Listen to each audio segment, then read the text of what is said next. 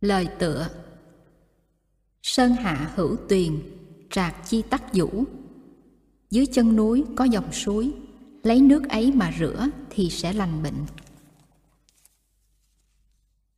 Nước suối này là nước từ bi, có công năng tiêu diệt tội chướng trong quá khứ, để làm cho niềm vui sống có cơ hội trở về. Đó là nguyên ủy của một sám pháp do thầy Tri Huyền, tức Quốc sư Ngộ Đạt đời Đường, sáng tác, thường gọi là thủy sám hoặc từ bi sám hay từ bi tam muội thủy sám pháp. Ý niệm chính của sám pháp là nước từ bi. Từ bi cũng là phép quán, đó là từ quán và bi quán đã được nhắc tới trong phẩm phổ môn của Kinh Pháp Hoa. Để tâm chuyên chú vào từ và vào bi, làm cho năng lượng của từ bi được chế tác và lớn mạnh, đó là phép quán, đó là niệm lực và định lực. Niệm lực và định lực ấy là tam muội, cho nên gọi là từ bi tam muội thủy sám pháp. Sự thực tập niệm định về từ bi làm lưu lộ ra dòng nước từ bi có khả năng tiêu trừ mọi tội chướng. Phép sám của Quốc sư Ngộ Đạt là phép sám sử dụng nước tam muội từ bi, gọi tắt là thủy sám. Sám pháp mà quý vị đang có trong tay không phải là thủy sám mà là địa sám. Địa là đất, tiếp xúc với đất, nương tựa vào đất, tiếp nhận năng lượng vững chãi và sâu dày của đất để cho đất ôm lấy mình và giúp mình chuyển hóa vô minh, khổ đau và tuyệt vọng. Đó là phương pháp địa sám. Ở đâu cũng có đất, ở đâu ta cũng có thể tiếp xúc với đất, ở đâu ta cũng lại xuống để tiếp nhận năng lượng vững chãi và vô úy của đất. Ta có thể nói, xứ xứ hữu địa, xúc chi tắc an, nghĩa là đâu đâu cũng có đất, tiếp xúc được với đất thì sẽ an lành. Sám pháp này được gọi tắt là địa sám. Nói cho đủ là sám pháp địa xúc hoặc kiên hậu tam muội địa xúc sám pháp. Kiên vững chãi và hậu dày đặc là hai đặc tính của đất. Bài tựa Kinh Địa Tạng có câu ca ngợi Bồ Tát Địa Tạng như sau: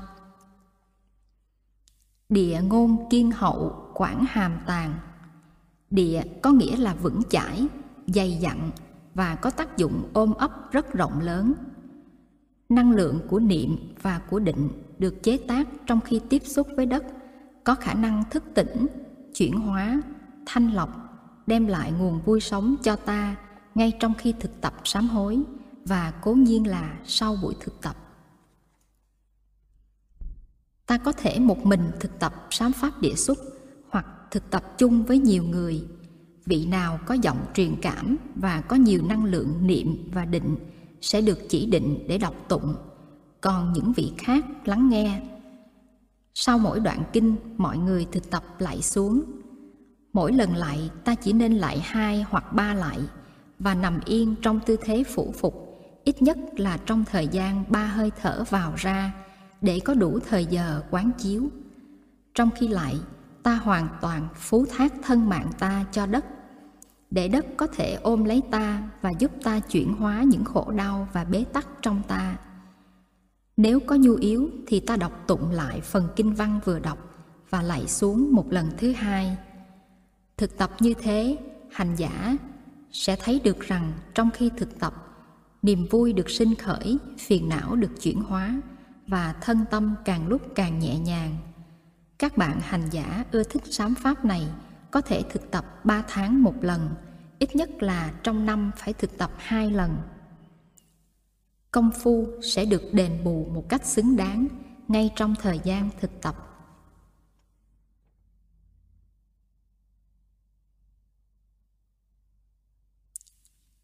Quyển trên. Khải bạch: kính lạy Đức Thế Tôn, con đang tập tiếp xúc với Ngài. Con thấy được Ngài qua hình ảnh của người con trai thành Ca Tỳ La Vệ. Con thấy được Ngài nơi người hành giả đang tu khổ hạnh chốn núi rừng hoặc đang ngồi thiền định vững chãi dưới gốc Bồ Đề. Con thấy được Ngài qua hình ảnh bậc đạo sư trên núi Linh Thứu và giữa vườn Cấp Cô Độc. Con thấy được Ngài qua hình ảnh của bậc du hóa mà bước chân còn ghi dấu lại trên những vương quốc nằm trên lưu vực sông Hằng. Con cũng thấy được Ngài qua hình ảnh của một bậc thầy già tám mươi tuổi đang nằm thị tịch giữa hai cây sa la. Xin cho con đem hết lòng thành kính lạy xuống, năm vóc sát đất trước hóa thân Thích Ca Mâu Ni của Ngài, và cũng xin kính lạy xuống trước Đức Vua Tịnh Phạn và Hoàng hậu Ma Da. Con rất biết ơn hai vị đã sinh ra Thế Tôn, cống hiến cho đời một bậc thầy siêu việt. Con biết thể chất Đức Thế Tôn rất là khương kiện, Ngài sống tới tám mươi tuổi, trong khi vào thời đại Ngài chưa có những loại y dược có công năng trị liệu như trong thời đại chúng con. Địa xúc. Một lòng kính lạy Đức Bổn Sư Bụt Thích Ca Mâu Ni.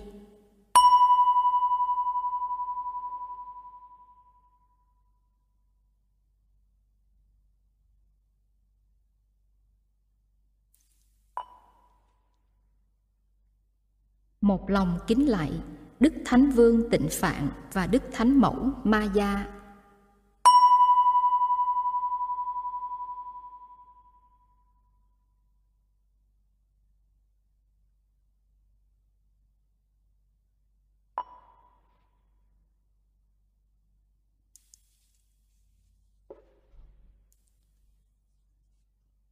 Khải bạch.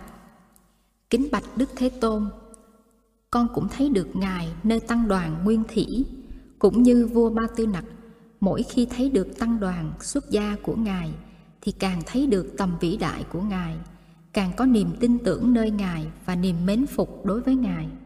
Con thấy được sự có mặt của Ngài nơi tăng đoàn Nguyên Thủy. Ngài đã trao truyền tuệ giác và từ bi cho không biết bao nhiêu người, xuất gia cũng như tại gia, và những đệ tử này một phần nào đó đều là sự tiếp nối của Ngài, đều là Ngài. Con thấy được Thế Tôn trong giây phút hiện tại qua bốn chúng của tăng đoàn. Con thấy được Thế Tôn qua những pháp môn hành trì thông minh đang mang tới sự chuyển hóa. Con nhận diện được Đức Thế Tôn nơi năng lượng trí tuệ và từ bi, không những nơi con người mà còn nơi văn học, thi ca, kiến trúc, âm nhạc và những biểu hiện văn hóa nghệ thuật khác nữa. Con nhận diện được Thế Tôn trong con, trong những hạt giống tuệ giác và tình thương, trong những lúc con hành xử theo tuệ giác và từ bi ấy. Xin cho con lạy xuống một lạy để tiếp xúc với Đức Thế Tôn trong con, trong tăng thân con, trong giáo pháp và pháp môn đang được lưu hành trong nhân gian, và trong cả những cái đẹp, cái hay mà Thế Tôn đã tạo dựng trong nếp phong hóa của con người.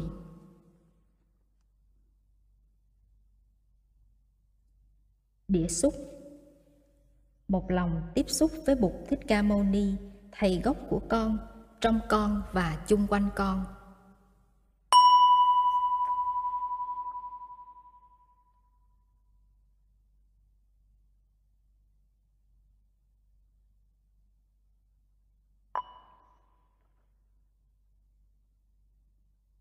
Một lòng kính lạy Bụt Nhiên Đăng, người đã thọ ký cho Đức Bổn Sư của con.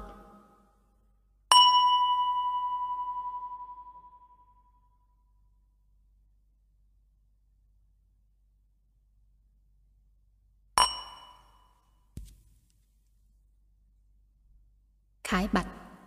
Bạch Đức Thế Tôn, con lấy làm hổ thẹn vì nhiều lúc con đã thực tập đầy đủ trong hình thức mà thiếu kém về nội dung. Trong khi thắp hương, lạy Bụt, ngồi thiền, đi thiền, đọc kinh, nhiều lúc con đã để cho tâm con rong ruổi đi về quá khứ, đi về tương lai, hoặc kẹt vào những lo toan hoặc suy nghĩ miên man về những chuyện không đâu trong hiện tại. Con biết thực tập hình thức như thế thì không có ích lợi gì cho bản thân con và cho tăng thân con. Tuy con không nghĩ đó là một sự giả dối, nhưng con biết trong cách thực tập ấy, con đã đánh mất rất nhiều cơ hội. Thắp một cây hương, bước một bước chân, hoặc thở vào một hơi thở, đều là một cơ hội cho con làm phát khởi năng lượng chánh niệm và chánh định. Con biết có chánh niệm và chánh định thì thế nào cũng có tuệ giác. Vậy mà con đã không tập trung tâm ý vào trong khi thắp hương, trong khi bước một bước chân hoặc trong khi thở vào một hơi thở. Người không tu mà trong khi đứng ngồi hoặc cười nói không thực tập chánh niệm để biết là mình đang đứng ngồi hoặc cười nói. Còn con là người tu mà có nhiều khi con cũng làm như họ, đi đứng và nói cười không chánh niệm. Con xin hứa với Đức Thế Tôn là từ giờ phút này đây, con sẽ cố gắng làm hay hơn để trong mỗi giây phút của đời sống hàng ngày, con có thể chế tác thêm chất liệu chánh niệm và chánh định. Con biết chất liệu chánh niệm và chánh định mà con chế tác ra không những sẽ giúp con trị liệu và chuyển hóa thân tâm, mà còn yểm trợ rất nhiều cho những thành phần khác của tăng thân con và nâng cao phẩm chất tu học của tăng thân ấy. Xin Đức Thế Tôn cho con lại xuống để con có thể ghi nhớ điều này. Địa xúc. Một lòng kính lạy Đức Thế Tôn, bậc đã qua tới một cách nhiệm màu, bậc thầy chỉ đạo của tất cả chúng con.